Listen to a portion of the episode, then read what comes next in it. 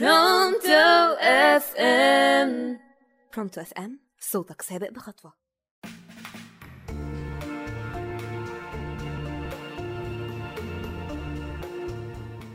السلام عليكم ورحمة الله.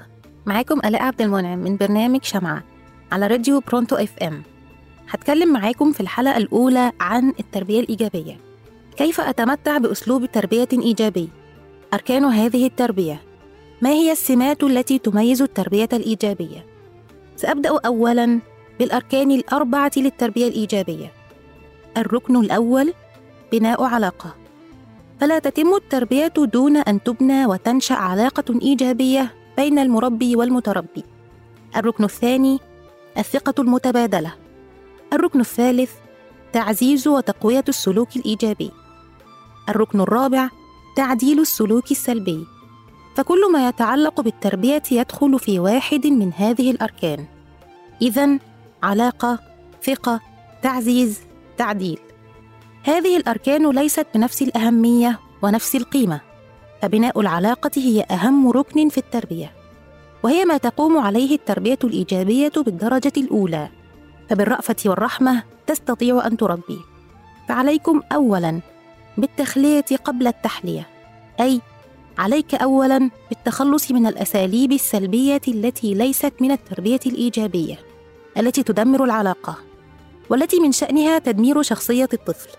والتي هي اولا أسلوب التحكم والسيطرة من عقاب ومكافآت وترهيب وترغيب للتأكد من طاعة الطفل لما يؤمر به سواء اقتنع أم لم يقتنع كأن يطلب من الطفل أن يجلس بهدوء وهذا ليس من فطرته فالله سبحانه وتعالى لم يخلقه ليسكن بل ليتحرك فالحركة نمو وهذا الأسلوب لا يليق بالإنسان الذي كرمه الله وهذا الأسلوب يسمى تسلط الأسلوب الثاني هو أسلوب الوصاية على سلوكه وعلى اختياراته. هذا الأمر فيما يتعلق بالمال والممتلكات ولكن لا يكون على الإنسان حتى وإن كان طفلا. الأسلوب الثالث المواجهة المستمرة. قم ذاكر، حل واجباتك، استمع. الأسلوب الرابع هو الابتزاز الوجداني وهو ما تلجأ إليه بعض الأمهات وهو أكبر إساءة للطفل. فالضرب والعنف سيء بالطبع ولكن وكما قال الشاعر جراحات السنان لها التئام ولا يلتام ما جرح اللسان وكذا لا يلتئم ابدا ما جرح الوجدان فعندما ترتبط استجابة الأبناء بالحب ويرتبط الرضا والقبول لهم باستجابتهم لطلبات الأهل وكذا إرجاع الآلام والأوجاع التي تصيب المربي إلى الأبناء واتهامهم بها هذا الأسلوب قد يصل بالأبناء إلى ما يسمى بالصدمة ويضاف إلى هذه الأساليب عدة أساليب أخرى مثل التعذيب، الضرب، الصراخ، المبالغة في النصح والتوجيه، كثرة الأوامر والنواهي، وكذلك النقد واللوم. ثانياً، ما هي الكفاءات أو المميزات أو المهارات التي ينبغي أن تكون عند المربي الإيجابي؟ أول مهارة هي الحب والعاطفة.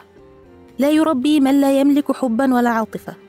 لا يربي من ليس في قلبه رحمة التربية ليست منطقا وليست تعليمات التربية تحتاج إلى حب وحنان ثاني مهارة التحكم في التوتر وضغوطات العمل فالمربي لا بد وأن يتصف بخصلتين أساسيتين هما الحلم والأناه.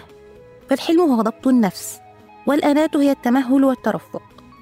فالمهارة المهمة هي أن تكون مرتاحا أن تعطي قيمة لنفسك أن تأخذ وقتك لتتخلص من التوتر. كأن تمارس هواياتك المحببة إليك. ليس عليك أن تكون شمعة تحترق من أجل الآخرين ولكن كن مصباحا تضيء لنفسك وللآخرين. ثالث مهارة الرقي في العلاقات والمعاملات. فالرقي هو حسن المعاملة والتميز في معاملة الآخرين والرقي كذلك مرتبط بالقدوة. فكلما كنت تتمتع برقي استطعت أن تكون قدوة لأبنائك. رابع مهارة. أن تستطيع أن تربي أبناء يعتمدون على أنفسهم ويتمتعون باستقلالية. فهي فطرة ومهارة خلقها الله سبحانه وتعالى في الإنسان. فالتربية أن تسمح لطفلك أن يكون مستقلا من عمر سنة ونصف. وأن تدربه على ذلك وتشجعه. مستقلا في لباسه في طريقة أكله مستقلا في حل واجباته. فالطفل بفطرته ينزع إلى الاستقلالية.